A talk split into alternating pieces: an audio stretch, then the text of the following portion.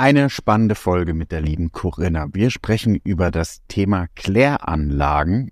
Ja, jetzt denkt ihr, ihr wollt abschalten, aber es geht darum, wie kann man mit KI, mit dem tollen Buzzword eigentlich schaffen, dass das Endresultat, jetzt wird's eklig, aber von den Kläranlagen eben so optimiert ist, dass die Kunden damit was Tolles anstellen können. Wir versuchen auch ein bisschen die Leute oder euch mit an die Hand zu nehmen und zu überlegen, wie hat das denn die liebe Corinna bei äh, GEA gemacht und welches Ergebnis kommt am Ende raus. Seid also sehr gespannt. Neue Folgen jeden Freitag. In dieser digitalen Welt gibt es einen speziellen Faktor, der über Erfolg und Misserfolg entscheidet. Daten. Doch nur die wenigsten wissen sie für sich zu nutzen. Wer seine Kunden verstehen will, um ihnen das bieten zu können, was sie brauchen, kommt um ein professionelles Datenmanagement nicht herum. Jonas Raschedi interviewt andere Experten aus den Data-Bereichen und zeigt Schritt für Schritt, wie genau das funktioniert.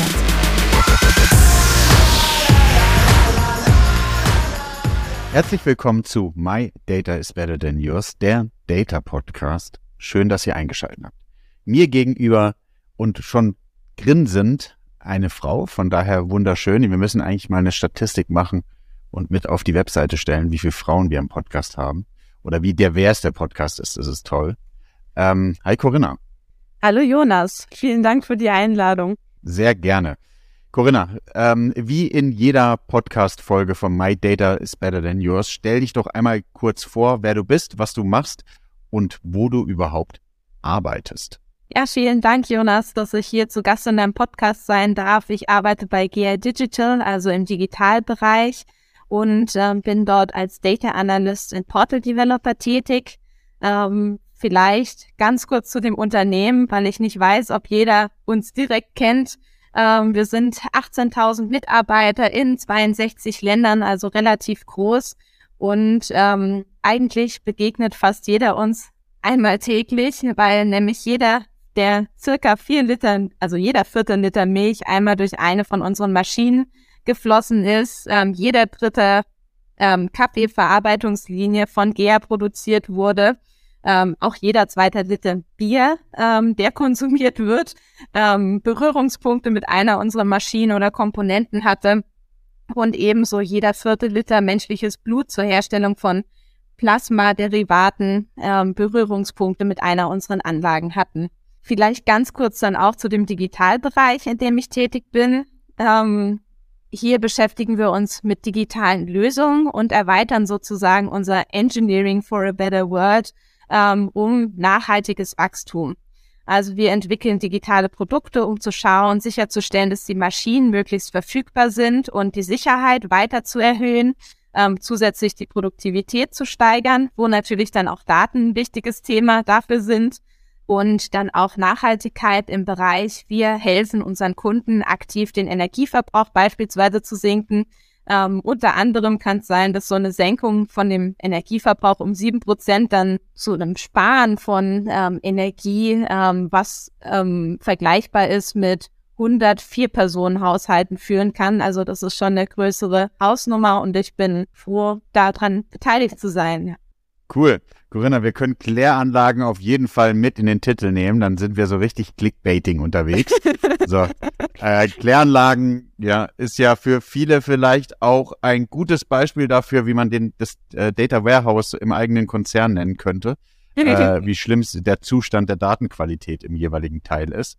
Erzähl mir doch mal, warum wir überhaupt das Thema Kläranlagen nehmen. Also wie kamst du auf die Gedanken und sagst, okay, mit dem Jonas spreche ich mal über Kläranlagen? Ja, Kläranlagen sind eigentlich ein total wichtiges Thema. Man kriegt davon nicht so viel mit, weil eben das meistens sehr gut funktioniert. Wenn es jetzt mal zu einem Ausfall käme, wird man das Ganze tatsächlich schnell mitbekommen. Ähm, man denkt jetzt zurück an das Frankreich, wo man eben mit den Kanalisationen auch einen Haufen von Krankheiten und anderen Themen hat. Ne? Der Geruch wäre da sozusagen das kleinste Problem. Ähm, Kläranlagen ist spannend, weil es eben auch in Bezug auf die Circular Economy ein hohes Potenzial gibt. Ähm, zum einen ähm, vielleicht in Zukunft Stoffe zurückgewinnen zu können und zum anderen eben auch, um ähm, Ressourcen einzusparen, Energie zu sparen ähm, und ähm, ja, Daten helfen dabei und schaffen eine Transparenz und genau das ist eben die Voraussetzung, um ähm, die Prozesse in den Kläranlagen zu optimieren und dem Plant Manager sowie dem Operator zu helfen. Sehr cool. Jetzt musst du uns ein bisschen helfen und nochmal mehr in das Thema einsteigen. Ich glaube, mit Daten löst man immer Probleme. Das meiste, was man sich immer okay. anschaut, ist dieses Thema Anwendungsbeispiel oder Use Case, ist ja sozusagen der Klassiker. Was ist so der, das Problem, was man bei Kläranlagen hat? Weil du sagst, eigentlich laufen sie ja gut. Und wie kann man das dann wirklich mit Daten lösen oder welche Fragestellung ist so ein bisschen dahinter? Ja. ja. Also es gibt unterschiedliche Art und Weisen, wie dieses Endprodukt, was so eine Kläranlage herstellt, entsorgt werden kann. Ähm, und meistens ist es so, dass diese Entsorgung eben sehr teuer ist. Ähm, der Abtransport hat ein Limit, ähm, wie stark oder wie voll darf dann ähm, der LKW gemacht werden. Wenn man drüber ist, gibt es eine Strafzahlung. Wenn man drunter ist, ist es auch nicht optimal. Auch hier ist der Einsatz von Daten hilfreich ähm, dann, ähm, um dieses Endprodukt, das nennt sich übrigens Cake, herzustellen, ähm, braucht man eben Energie und Polymer. Das ist so eine Flüssigkeit, die dabei hilft, ähm, das, ja, ähm, gewisse Bestandteile ähm, auszuflocken und die in das Endsubstrat ähm, rüberzuführen. Und ähm, im Endeffekt steht dann hier der Betreiber von der Kläranlage auch so ein bisschen vor einem Optimierungsproblem. Also da muss zum einen schaffen, dass sein Endprodukt nicht zu nass ist. Zum anderen äh, muss er schaffen, dass er nicht zu viel von diesem Polymersubstrat zur Erzeugung des Endprodukts einsetzt, weil das ja teuer ist.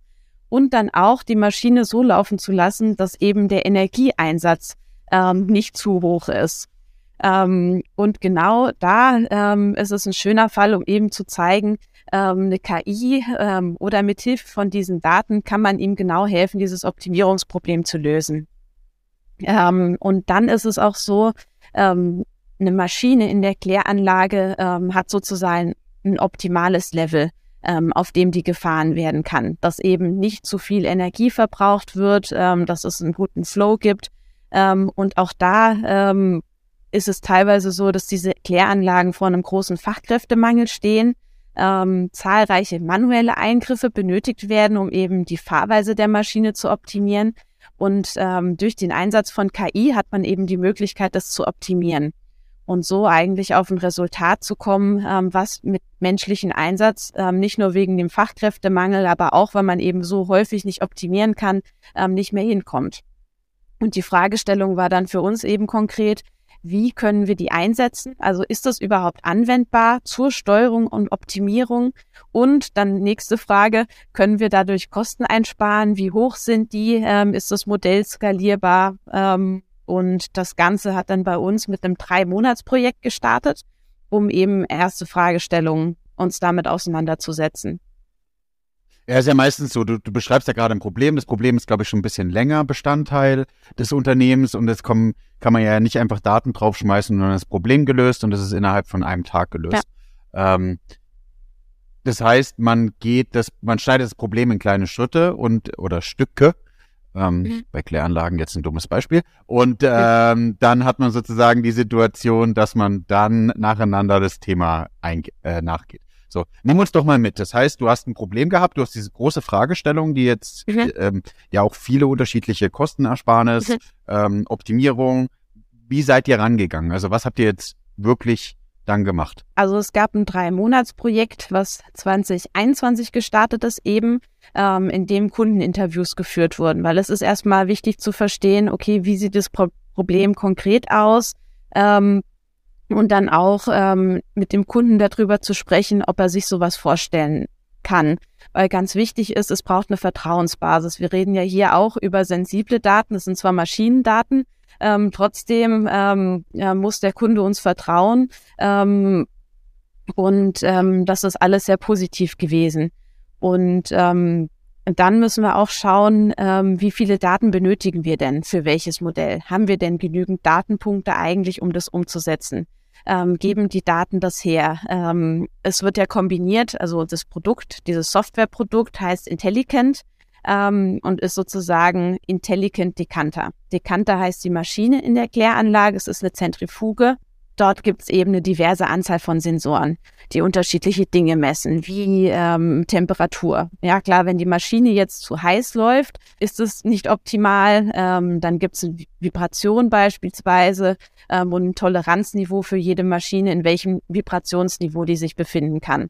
Und das sind nur ein paar von diesen Sensoren und alle diese Daten helfen sozusagen zum optimalen Niveau auch zu kommen und das zu bestimmen, um dem Operator bei der Maschinensteuerung mittels einer KI zu helfen. Ähm, Im ersten Schritt haben wir dann eben eine explorative Datenanalyse gemacht, um genau zu prüfen, ob ähm, eine KI eben auf mein Problem passen würde, wie das von den Daten her aussieht, was wir eigentlich brauchen und spannend ist es vor allen Dingen, weil wir hier eine Zusammenarbeit zwischen den Experten haben. Wir haben auf der einen Seite ähm, die hohe Expertise äh, von der GEA als Anlagenbauer und einer der größten Anbieter auch von diesen Systemen und Prozessketten und auf der anderen Seite das Wissen von äh, den Leuten, die in so einer Digital Unit auch sitzen ähm, wo dann beispielsweise auch Data Scientists dabei sind. Und wir bringen die zusammen, weil zum einen braucht man das technische Verständnis von der Maschine und zum anderen eben genau das Wissen um, wie gehen wir mit diesen Daten um. Dann ähm, war das erstmal am Test nur bei einer Maschine und auch da ist dann die Frage, wie erzeugen wir denn jetzt sehr gute Trainingsdaten? Hm. Für uns das war das, ne? Also genau richtig. Sonst, sonst, sonst hast du ja irgendwie den Stand, dass du versuchst irgendwie zu optimieren und ähm, wenn die Trainings, also gibt ja zwei Fälle. Wenn du ohne Trainingsdaten machst, machst du ein Modell, setzt es irgendwie auf die Live-Daten und es funktioniert nicht. Und auf der anderen Seite äh, willst du ja eigentlich nicht mit Echtdaten trainieren, weil weil du eher eine Umgebung brauchst, wo du jetzt äh, bereit bist, eher ähm, Fehler zu machen. Genau, richtig. Und wir sind erstmal mit Supervised Learning gestartet.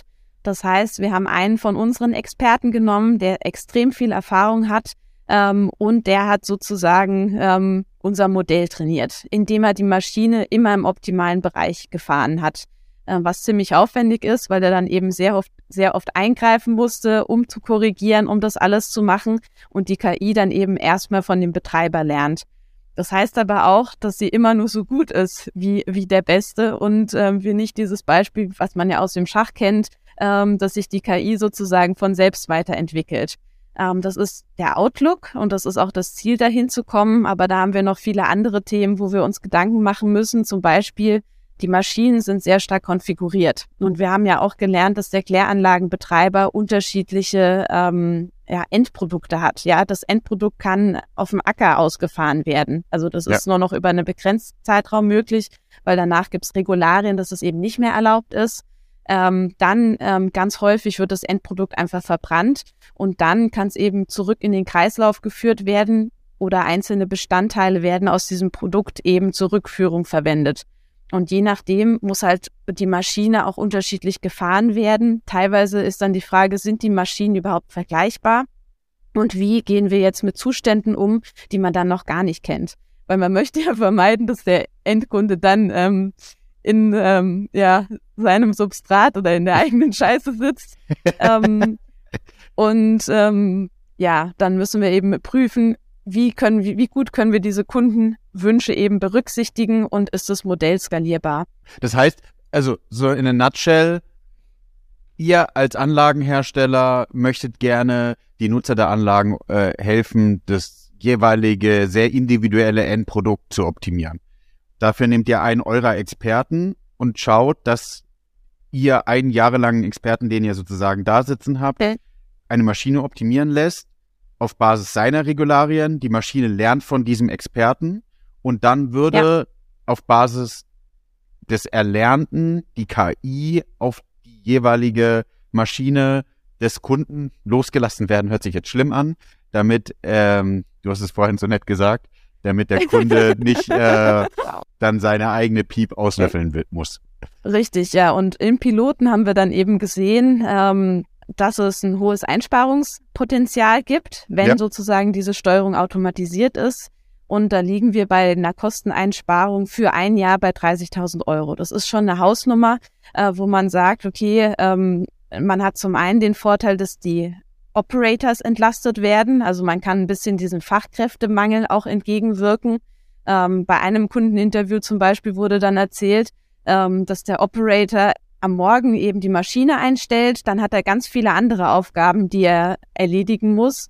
Und dann ähm, stellt er am Abend, also schaut er am Abend einfach nochmal oder ein zweites Mal am Tag, manchmal auch nur einmal am Tag. Ähm, und wenn es dann halt nach der ersten Einstellung die Maschine nicht optimal läuft, können halt die Kosten sehr hoch ausstellen. Ja, man stellt sich das jetzt vor, dass man irgendwie ähm, ähm, draußen eine Pflanze hat, die man gießen möchte, macht ja. morgens den Wasserhahn an und vergisst dann irgendwie über den ganzen Tag das Wasser, den Wasserhahn wieder auszumachen. So ähnlich kann man sich das da vielleicht auch vorstellen.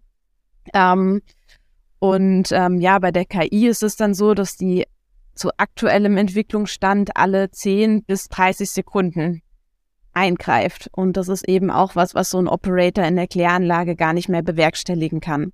Cool. Und das heißt, ihr kriegt dann auch Feedback vom Markt oder wie entwickelt ihr das weiter? Weil du kannst die, ähm, ich hatte irgendwo mal so ein spannendes äh, Kommentar gelernt. Irgendjemand hatte mal gesagt gehabt, ich habe gefragt, setzt ihr KI ein und dann äh, war die Antwort ja. Und dann habe ich gesagt, okay, welche Ergebnisse? Und dann hat die Person geschmunzelt und gesagt, naja, die lernt noch. Ähm, also irgendwie, äh, das ist ja auch nicht Sinn und Zweck. Äh, kannst ja auch nicht irgendwie dein Kind in die Schule schicken und dann irgendwie nach fünf Jahren fragen, kannst du schon schreiben? Nee, nee, es lernt noch. Ähm, ist ja auch nicht das, das äh, Sinn und Zweck. Also kriegt ihr dann Feedback vom Markt? Wie entwickelt ihr das weiter? Ist es dann am Ende ein Produkt oder wie muss ich mir das dann wirklich vorstellen? Also es soll am Ende ein Produkt sein oder es ist schon ein Produkt, auch weil wir das zusammen mit den Kunden machen, mit den Pilotkunden. Das Ziel ist natürlich, die noch weiter zu entwickeln. Dazu ist es aber auch klar, dass wir genügend Datenpunkte brauchen, ähm, weitere Kunden, um das stückweise auszurollen. Ähm, die ersten Ergebnisse sind sehr vielversprechend, eben durch, zum einen durch die Kosteneinsparung, zum anderen, dass diese Steuerung möglich ist, was ja auch schon mal toll ist, weil ja. es ja sehr, sehr viele Zustände gibt. Ähm, wir sehen da ein großes Potenzial und ähm, dann das nächste Thema ist ja auch, ähm, teilweise gab's, haben wir dann festgestellt, auch bei den Kundeninterviews, dass es nicht so eine gute Transparenz gab ähm, zu den Daten, wie eine Maschine eigentlich läuft. Also wie, wie die Temperatur sind, wie die anderen Themen sind. Also allein dadurch, dass wir die Transparenz auch schaffen und diese Daten bereitstellen in Form von einem Report, ähm, in Form von einer App, ähm, ist auch dadurch dem Kunden schon mal geholfen. Was sind dann, also ist, es ist ja immer wieder ein Thema. Wir, haben, wir waren äh, jetzt, wo wir aufnehmen, wir waren gestern auf dem Data Day und da war viel das Thema Organisation, Architektur und Kultur.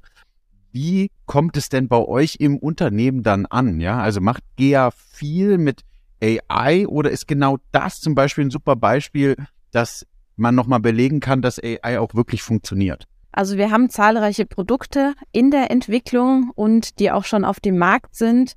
Ähm, zu der Kultur ist vor allen Dingen wichtig zu sagen, dass wir mit GEA Digital, wir sind ja ein Corporate Startup sozusagen, ähm, um digitale Innovationen voranzubringen und eben genau diese Produkte, die wir von der GEA schon haben, um die digitalen Produkte und Services zu ergänzen, um den Kunden zu helfen, ähm, die Produktivität zu steigern, ähm, nachhaltiger zu werden, dass die Maschine eine längere Zeit verfügbar ist ähm, und wir fördern auch ähm, das Design Thinking, also eine andere Art und Weise, Produkte zu entwickeln, sehr eng zusammen mit den Kunden und auch ein anderes Verständnis hervorzuheben. Wir sind es ja ganz oft gewöhnt, dass wir uns immer mit Lösungen beschäftigen. Das heißt, jemand erzählt uns was und wir sind sofort bei einem Lösungsansatz, den wir vorschlagen. Genau da lernt man eigentlich, das mal nicht zu tun und zu sagen, wir sind jetzt mal länger in dem Problemraum und wir verstehen mal wirklich, was ist denn, was ist denn der Zustand in so einer Kläranlage? Was braucht er denn? Wie sind die Prozesse? Und was bei, was mir persönlich da total gefällt, ist, dass wir eben nicht genau eine Lösung vorschlagen, sondern dass wir erstmal ähm, in diesen Kundeninterviews fragen, erzähl uns doch mal ein bisschen, wie sieht denn dein Arbeitstag aus? Was machst du denn? Ähm, wenn es was gäbe irgendwie, was du sofort ändern könntest ähm, und einen Wunsch frei hättest, was wäre das denn? Und da hat man, glaube ich, eine große Chance zu sagen, man entwickelt wirklich sinnvolle Produkte, die dann auch tatsächlich viel genutzt werden. Da kommt das Tracking dann wieder ins Spiel, ähm, um die realen Probleme von den Kunden zu lösen. Und nicht, ich entwickle jetzt mal ein schönes Produkt und marketingmäßig ver, ähm, vertreibe ich das dann, auch gut, aber irgendwie das Produkt ist langfristig nicht unbedingt hilfreich oder sinnvoll für den Kunden. Corinna, jetzt sind wir so ein bisschen von High Level, wir haben so eine Idee und Co. Wie kommt man aber wirklich dazu, dass man versteht, man hat hier ein Problem, was man mit Daten lösen kann und wie nimmt man wirklich den, vor allem bei die, euch ja auch Konzern, wie nimmt man die Leute mit, die vielleicht auch noch nicht mit AI gearbeitet haben, von Idee zu Ergebnis? Mhm.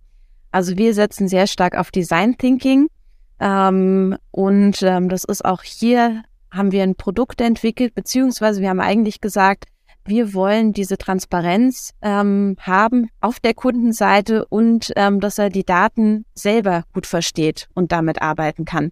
Das heißt, wir stellen ihm Report bereit und haben sozusagen ähm, vorher natürlich die Frage, was braucht er denn überhaupt? Ähm, und Design Thinking ist da sehr interessant, weil wir eben nicht nur uns im Lösungsraum bewegen, sondern konkret mehr Zeit im Problemraum uns damit auseinandersetzen. Ähm, und dann eben auch wieder Interviews durchführen. Und da haben wir festgestellt, okay, ähm, im Fall jetzt von Intelligent, es gibt sehr hohe Kosten auf der Kundenseite für diese Entsorgung von dem Klärschlamm, wie wir schon gesagt haben, für diesen Einsatz von Polymer oder dem Ausflockungsmittel, ähm, für die Energie in der Produktion. So, jetzt ist es natürlich dann interessant, dass er mal sieht und vor Augen hat, wie hoch sind denn die Kosten eigentlich?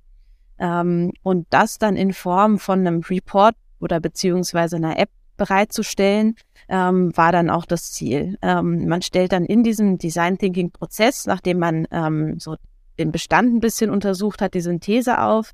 Also zum Beispiel die Identifizierung dann auch, wann und wodurch entstehen denn die hohen Kosten und welche Zielgruppe hat man denn konkret.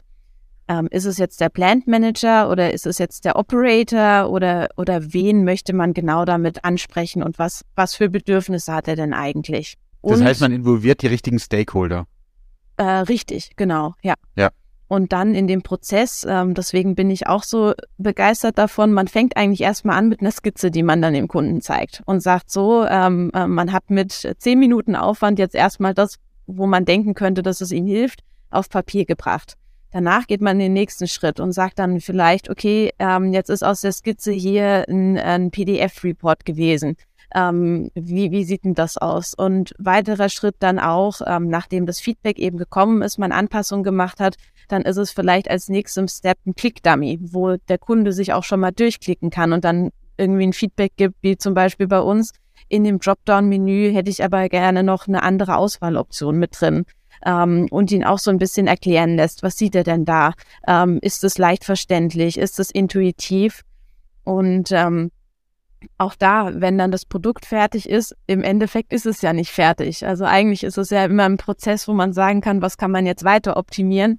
Und da helfen dann auch die Daten dazu. Verhaltensdaten. Ich finde es noch mal ganz spannend, Corinna, was okay. du sagst, weil viele der Leute ähm, haben ja immer wieder und das haben wir, haben wir auch jetzt in den letzten Diskussionen mit anderen Leuten immer wieder gehabt, dass ähm, Data Science sind Themen, die wirklich iterativ gelöst werden müssen. Und wenn du im Design Thinking davor setzt oder einen Prozess davor setzt, um so ein bisschen mit einer Skizze an die Lösung reinzukommen, dann kriegst du bei der Fachabteilung schon Gefühl oder beim Kunden das Gefühl, das löst es wirklich, ja, dass er, äh. also ich bin ja auch ein sehr visueller Mensch, das Gefühl bekommt, okay, da, damit könnte ich weiterarbeiten, weil sonst äh. entwickelst du was und hast es irgendwie, ähm, jetzt mal übertrieben, aber brauchst 16 bis 18 Monate, um es zu realisieren.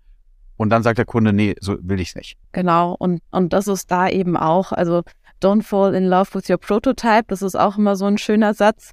Ähm, man muss dann auch bereit sein, wenn man sieht, okay, das ist jetzt viel zu kompliziert visualisiert. Ähm, die Insights wären zwar toll für jemand, der Data Scientist ist, aber der Kunde ist vielleicht als Blend Manager auf einem ganz anderen Level unterwegs, zu sagen, wie passen wir das denn jetzt wieder an? Ähm, was braucht er? Wie kann man das vereinfachen? Und ähm, ja, immer weiter zu überprüfen und zu schauen, ähm, was man da besser machen kann eine Heatmap vielleicht einzusetzen und zu sehen, in welchen Bereichen von dieser Applikation bewegt sich jetzt ein Kunde, äh, mit welchen Navigationsmenüs interagiert er, gibt es falsche Klicks, wo vielleicht gar kein Link und, und nichts hinterlegt ist oder ähm, Error, Error Pages, wo man eben draufgekommen ist. Ähm, wie häufig verwendet er denn das auch? Braucht er eigentlich einen Monatsreport? Ähm, will er das eigentlich auf jährlicher Basis haben? Ähm, schaut er da jeden Morgen rein? Wie passt das in die Routine und in die bisherigen Prozesse in so einer Kläranlage? Das sind ja auch spannende Fragen, die man alleine halt nicht lösen kann. Und auch da, es gibt ja unter unterschiedliche Kunden. Ähm, wir haben ja kennengelernt, die, die ja auch unterschiedliche Geschäftsmodelle dann haben ähm, unterschiedliche Dinge mit dem Endprodukt machen. Also vielleicht ähm, haben die so unterschiedliche Bedürfnisse, dass man da zusätzlich nochmal andere Views generieren muss. Jetzt haben wir viel darüber gesprochen, dass es funktioniert und dass ähm, das äh, hört sich ja nach sehr, einer schönen Blümchenwelt an, Corinna. Was sind denn so die Fails, die du ähm, oder die ihr gemacht habt? Was würdest du anderen empfehlen, welche Fehler nicht zu tun? Ich glaube, also ein persönlicher Fail von mir. Ich habe einmal ziemlich viel bei diesem Click-Dummy gemacht und es war optisch sehr schön, aber ich glaube, ich hätte eher den Fokus darauf setzen sollen, was sind die Funktionalitäten. Das ist ein persönlicher Fail. Ähm, in der Entwicklung von der KI ähm, ist es so, dass wir die am Anfang halt relativ kurz haben laufen lassen. Also erstmal ähm, fünf Minuten, wo die Steuerung übernommen wurde, zehn Minuten. Da ist zum Glück alles gut gegangen. Ähm, aber ich glaube, bei dem Regelset hätten wir da sagen müssen, okay, wir definieren das noch ein bisschen strenger, als wir das damals gemacht haben. Also das wäre auf jeden Fall ein Tipp, zu sagen, Ausschlüsse gezielt vorzunehmen, ähm, wann die eben nicht aktiv ist, um zu vermeiden, dass es zu unschönen Nebenergebnissen kommt. Okay, das heißt aber mehr, mehr, mehr Vertrauen in die KI geben, oder? Ich glaube, Vertrauen hilft. Man muss, man muss, glaube ich, sagen, wie reif ist die KI. Und ähm, dann eher zu sagen, okay, dann ist man ein bisschen mehr auf Sicherheit erstmal bedacht. Ja. Ähm, und dann im nächsten Schritt dann, wenn man vielleicht mit einem Reinforcement Learning anfängt, da zu sagen, dass man, dass man da die Toleranzgrenze ein bisschen weiter spannt als am Anfang. Also ich würde sagen, klein starten, ähm, kleine Schritte auch gehen ähm, und das ist dann, denke ich, besser als einen Schritt zu gehen, der dann zu groß ist, ähm, ja. aber zu einem unschönen Ergebnis führen könnte. Das spielt ja auch ein bisschen in euer Testing rein, ne? Also dass du immer wieder äh, Genau. Mal den großen Zeh, dann den, den Fuß und so weiter, um ja. zu gewährleisten, dass es was ist. Ja. Was war für dich so der Tag? Ich glaube, das ist ja total spannend, auch irgendwie, ähm, da gibt's ja auch immer ähm, schlechte und gute Tage, glaube ich, bei so einer Produktentwicklung. Was war das, wo du gesagt hast, was, wann, wann kam für dich so der Durchbruch? Ähm, Durchbruch war bei mir, dass man wirklich die Begeisterung bei den Kunden gesehen hat. Also als man das Kunden auch mal gezeigt hat, die das noch gar nicht damit in Berührung waren, weil am Anfang hat man eben Pilotkunden, mit denen arbeitet man sehr eng, sehr stark zusammen. Und dann ja. kriegt man aber auch von den Messen nochmal Feedback und da sind wirklich Leute dann direkt aktiv auf uns zugekommen, die davon gehört haben, ähm, die uns dann auch darum beten, das in einem größeren Stil vorzustellen. Und das ist so, so ein Moment, wo man einfach sagt, okay, es hat sich gelohnt, das Interesse ist da und man hat eigentlich was Tolles entwickelt. Weil du brauchst kein Marketing, sondern das Produkt spricht eigentlich für sich selbst. Wenn es gut ist, ja. Wenn es gut ist, genau, ja. Würdest du nochmal so eine KI-Produkt entwickeln? Und wenn ja, könntest du schon sagen, was, was so ein Thema wäre, was für dich total spannend wäre?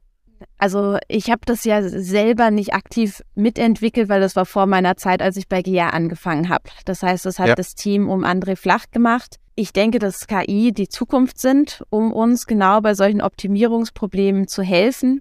Und ich würde das definitiv nochmal entwickeln und wahrscheinlich auch ähm, bei dem Thema Energieeinsparung, weil wir eigentlich sehen, dass die Energiekosten steigen und steigen werden. Und ich glaube, man kann den Kunden einfach sehr gut helfen, indem man das zum einen transparent macht und dann auch ähm, in Bezug auf andere Maschinen. Wir sind ja zum Beispiel, jede dritte Kaffeeverarbeitungslinie ist von uns.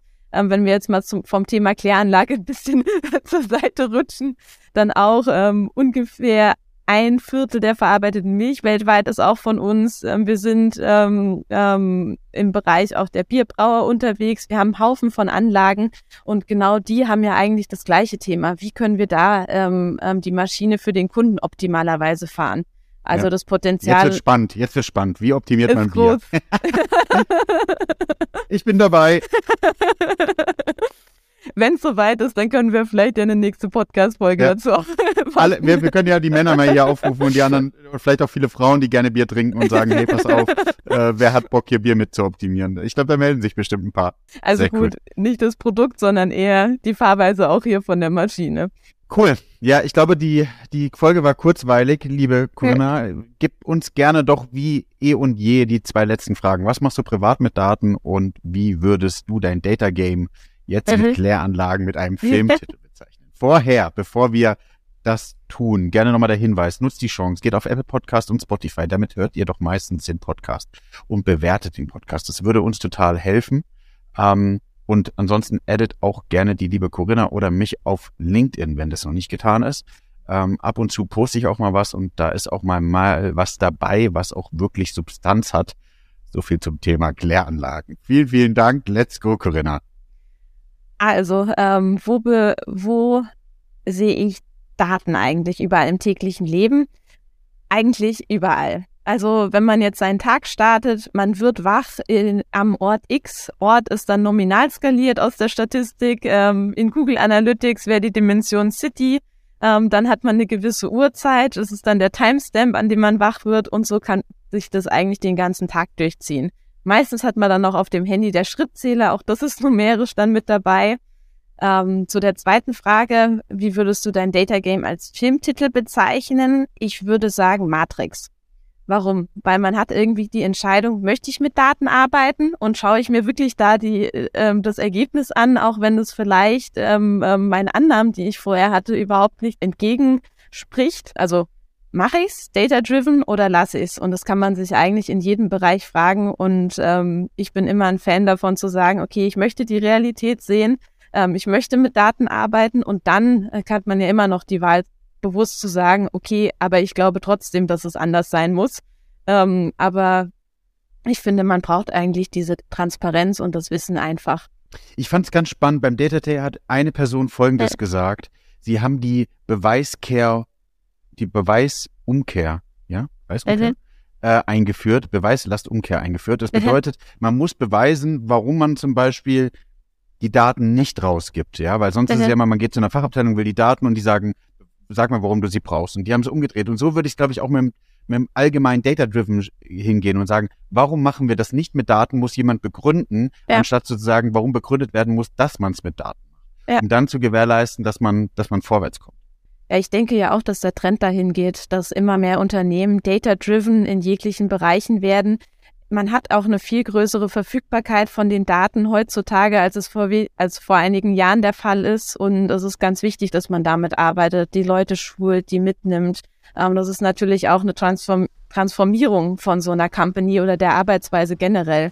Also finde ich eine tolle Idee, das so zu machen mit der Beweislastumkehr. Ähm, und ähm, ja, spannend, was, also wie die Entwicklung dann auch von einem Unternehmen wäre, wenn man das tatsächlich durch alle Bereiche anwendet. Vielen, vielen Dank, liebe Corinna.